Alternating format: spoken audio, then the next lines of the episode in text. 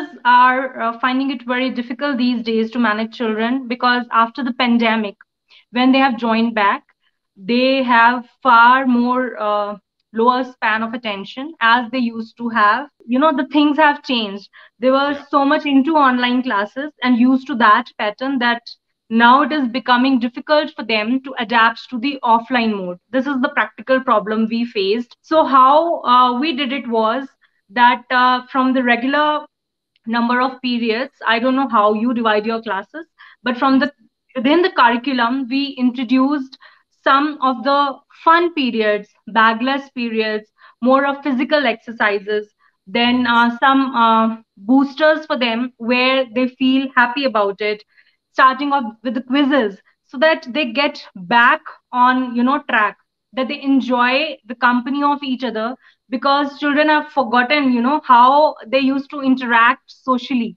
face to face. So it was all about and same was with the teachers. They otherwise would stand would move would be very energetic. But because of the pandemic they were also used to this mode that they are sitting and taking the class. So that transition some sort of brainstorming needed to be done. So we mm-hmm. did that together um, in a qct if you know this is quality circle time. So like we that. did a qct we sat together in a circle. We brainstormed and came out with a few tips. And many of them tried and shared with other teachers. And gradually we were successful in bringing them back together.